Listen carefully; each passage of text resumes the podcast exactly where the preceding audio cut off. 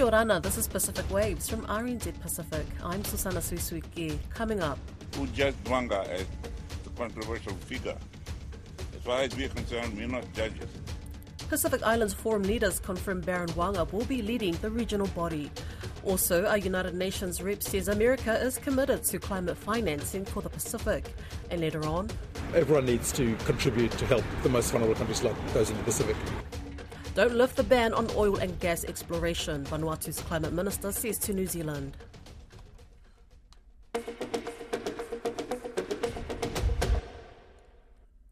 The Pacific Islands Forum leaders emerged from their retreat on Aitutaki on Thursday local time with their outcomes document finalised.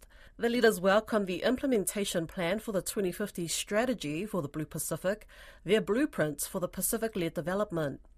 On climate change, they committed to implementing the Paris Agreement and endorsed the creation of a Pacific Climate Finance Facility. There were discussions also on the Fukushima wastewater discharge. Leaders recalled the concern voiced about the exercise and noted the ongoing monitoring of the discharge by Japan and the IAEA. I spoke with Lydia Lewis shortly after the leaders' press conference on Aitutaki. Kia ora, Lydia. What's the latest? Leaders have just emerged from a press conference on Aitutaki following what was an historic leaders' retreat. Mark Brown announced that the implementation plan for the 2050 strategy has been endorsed. This leads the way for the future of the Pacific people. I'm joined now by Tiana. We're just driving to the airport. Um, Tiana, what does this mean for Pacific people and the Pacific way? If we have a strategy going forward for what our our region is going to be doing to combat all of the various issues our region faces, um, it means that we have a united approach to everything. And also, one of the biggest outcomes to come from this meeting, um, and apologies for the sound in the background, but we're racing to catch a flight at the moment, is the appointment of Baron Waqa, the former Nauru president, as Secretary General. Before the leaders' retreat today, Baron Waqa left Rarotonga on a private jet. I got this confirmed from airport staff. They told me he left at around 11:30 Cook Islands time. Now, when questioned on this, why he was appointed such a controversial figure, uh, someone who was criticised heavily for his handling and treatment of refugees in Nauru who were held there by Australia uh, in offshore detention. They said that this was the outcome of the Suva agreement, that they are implementing it, and so Baron Waqa is now confirmed to be the next Secretary General of the Pacific Islands Forum. Also, another outcome of this is the confirmation that Tonga will host the next Pacific Islands Forum.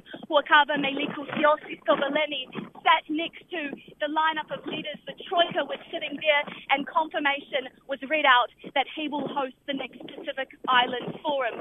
There were a number of other outcomes as well. What was the mood like among the leaders when they announced Baron Waqa's appointment? The leaders were all sitting behind the Forum Troika as this was being announced. There were no notable head bobs or side eyes or anything, uh, but more to come, I guess, on the coming days as we get their reaction. Did any of the leaders address the Fukushima issue? Yeah, the issue was addressed, but nothing new has come out of it. I was hoping to press the forum chair on this issue because civil society has raised concerns and called for Japan, who is a dialogue partner, to be kicked off the dialogue partner list. But the press conference ran out of time and we were told we could not ask the question. And Sana, as I'm talking to you right now, I'm watching the leaders take off from Aitutaki. Their plane is revving up and heading to Rarotonga. What's been the response from the local community? Well, Tiana and I were out and about in the community today. This was a significant event here for the community. There are 1,700 people who live on Aitutaki. The pristine blue lagoon was shining today, but the people who were really shining were the locals. Tiana and I were taken in by a mama who Tiana knows very well. She has been involved in three Pacific Islands Forum. Is that right, Tiana? Tell us more, please. Yeah, so this is the one and only Auntie Nani. She's been involved from the first ever forum that was held here in the Islands with the retreat in Aitutaki and the last one as well as this one. And she has incredible photographs from these previous forums, which we will be uh, we will be chatting with her later on today uh, at the airport before the flight, and we'll bring you some more feature coverage on her story. So today was historic, not just for the leaders and the outcomes of the Pacific Islands Forum Leaders Summit and Leaders Retreat, but also for locals as they reflect on their third Pacific Islands Forum that has been held in the Cook Islands. That was Lydia Lewis reporting from Aitutaki. In other news, Tuvalu's Prime Minister Kausea Natano has confirmed Tuvalu and Australia will enter a bilateral treaty that offers special visas for Tuvalu citizens to work, study, and live in Australia due to the threats of the climate crisis.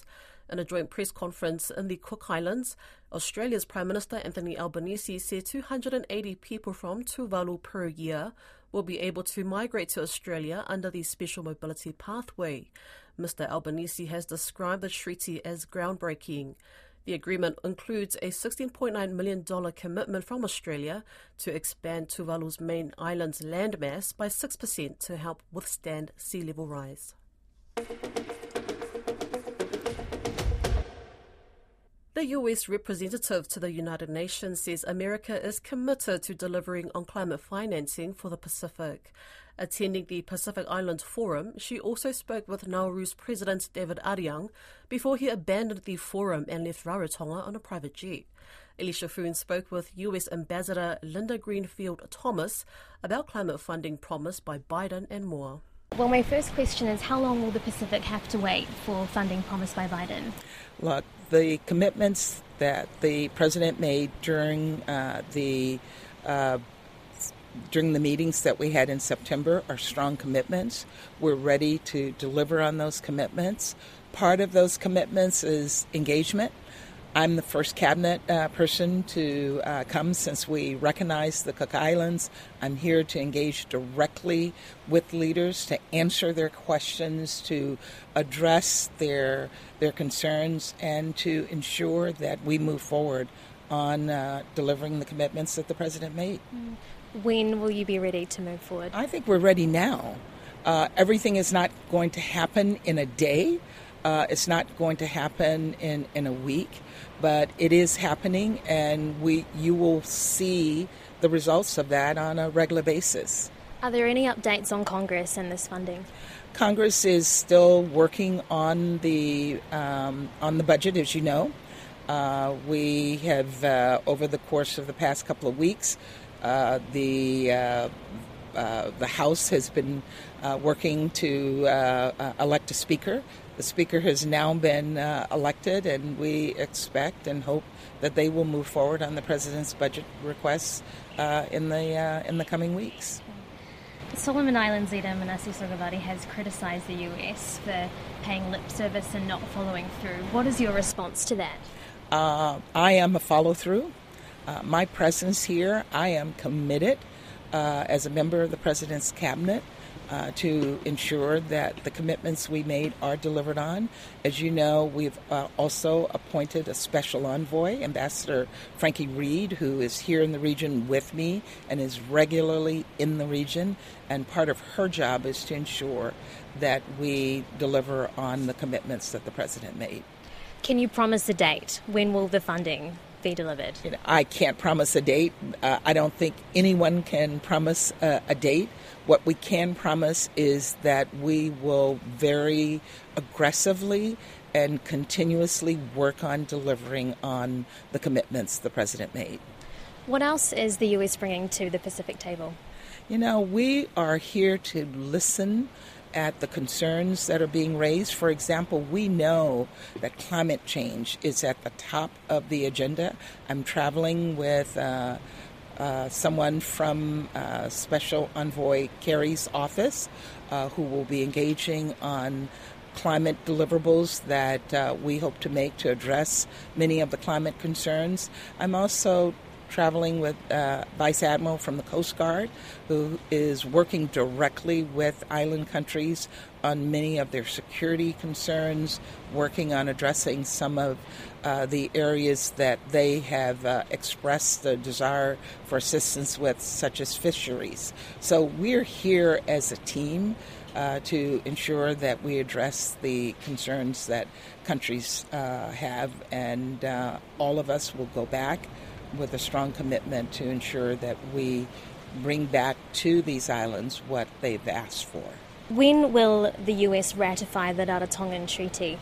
Look, you know that uh, President uh, Obama uh, uh sent the treaty to, to Congress, uh, and that is something that uh, they are working on.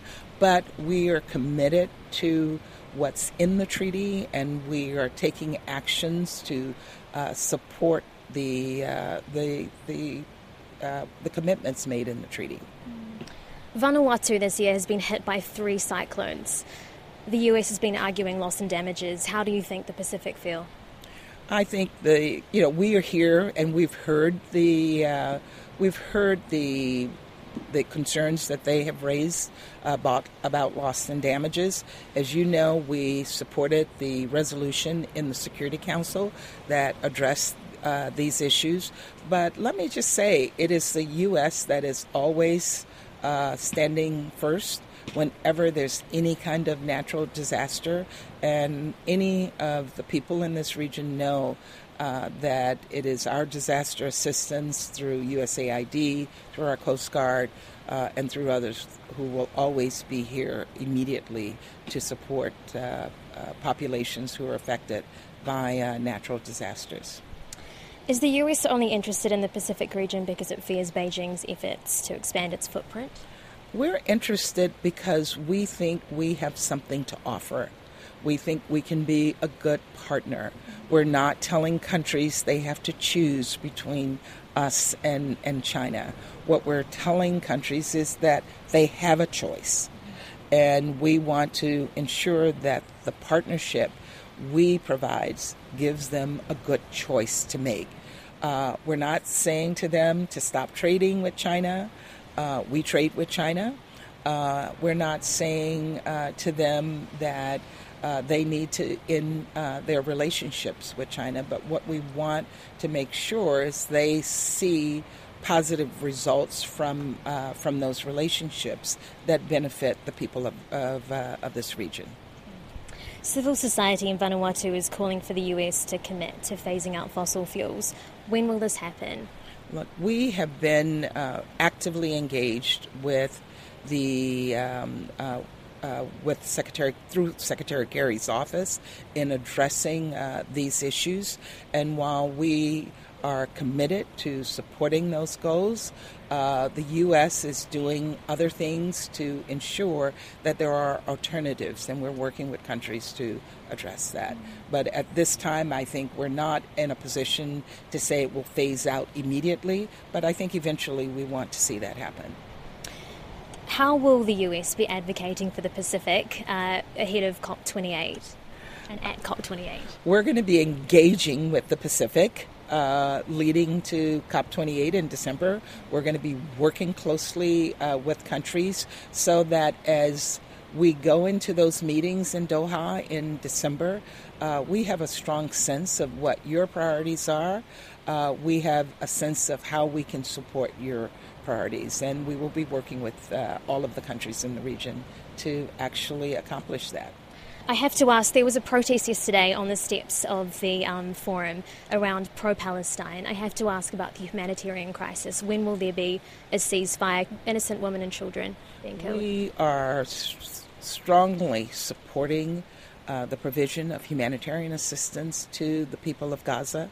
We're working closely with the region, with Egypt, with Israel, uh, as well as others to ensure that humanitarian assistance uh, is delivered. You may have heard uh, today an announcement uh, in the U.S. of humanitarian pauses uh, every day to get humanitarian assistance in, and we all want to see an end to this war. Uh, but we also want to see when uh, people protest that they are condemning horrific actions that were taken by Hamas on October 7th. They're calling for the uh, return of hostages, and they're calling for uh, respect for humanitarian uh, law and for the laws of war. These are the actions that we're taking both uh, in the uh, in the at the United Nations as well as uh, in in Washington. Vanuatu's climate minister is urging the incoming New Zealand government not to restart offshore oil and gas exploration in Aotearoa. National had pledged to lift the ban on exploration if elected. Lydia Lewis has the story. Ralph Regenvanu, Vanuatu's climate minister, emerged from a documentary screening about deep sea mining with a call for Aotearoa to let go of any thoughts about oil and gas exploration. Well, we're calling them not to do it to be in, uh, in line with Paris, in line with 1.5 degree target. Uh, the science says you cannot do new fossil fuels. When asked in Rarotonga about New Zealand's ocean protection under the incoming government, National's Foreign Affairs spokesperson Gerry Brownlee defended the policy. Uh, we have very strong uh, protections in New Zealand, and those would continue. There's no suggestion that we'd be uh, changing some of those. The only thing that we've said is that we would lift the ban on, on offshore oil and gas, but that, that becomes then a commercial decision. It's not the government that would be going out to do that for Mr. Regenvanu, whose nation has already been hit by three severe cyclones this year. His plea is for wealthy countries to better fund vulnerable nations in line with the Paris Agreement. Mr. Regenvanu says there's a huge gap between financial commitments and what has actually been delivered. Everybody, especially the countries that are much more wealthy than the others, developed countries, the ones with historical responsibility, the high emitters, everyone needs to contribute to help the most vulnerable countries like those in the Pacific. Ralph Regenvanu also says it's important for Pacific nations to use the language phase out fossil fuels rather than phase down fossil fuels. He says the latter belies the urgency of the climate crisis and is being used increasingly by the likes of Cook Islands Prime Minister Mark Brown, Niue Premier Dalton Tagelagi, and most recently the President of Palau, Surangel Whipps Jr. The phasing out, you've got to have a replacement. You can't just phase it out not have a replacement. And we've got to look at all sources. So uh, what's most important is uh, let's let's work together to find viable solutions so that we can all transition and phase out fossil fuels. The other major environmental issue at this week's Pacific Islands Forum Leaders Summit is Japan's discharge of treated nuclear wastewater into the Pacific Ocean. Niue's Premier Dalton Tagelagi says he's disappointed Japan went ahead with the discharge before Pacific Islands leaders could properly meet to discuss the findings of their independent scientific review panel. Well, we're just showing our disappointment because the forum we engage our own scientists to undertake our own uh, investigations, but surprisingly that they went and released it. Well, it would have been nice um, if we had that discussion here. A regional watchdog, the Pacific Network on Globalization, has issued a call for Pacific leaders to kick Japan, which is a forum dialogue partner, out of the regional body. Spokesperson Joey Tau told RNZ there is not enough evidence to support Japan's claims that its continual release of treated nuclear wastewater into the Pacific Ocean is safe. The Pacific leaders continue their retreat on Aitutaki today, which will conclude with a joint communique outlining the decisions agreed to on the future direction of the Pacific and its people. That's Pacific Waves for today. To listen back, head over to rnzi.com slash programs. We're also on Apple, Spotify and iHeartRadio podcasts. From myself and the RNZ Pacific team, till Fasui Fua.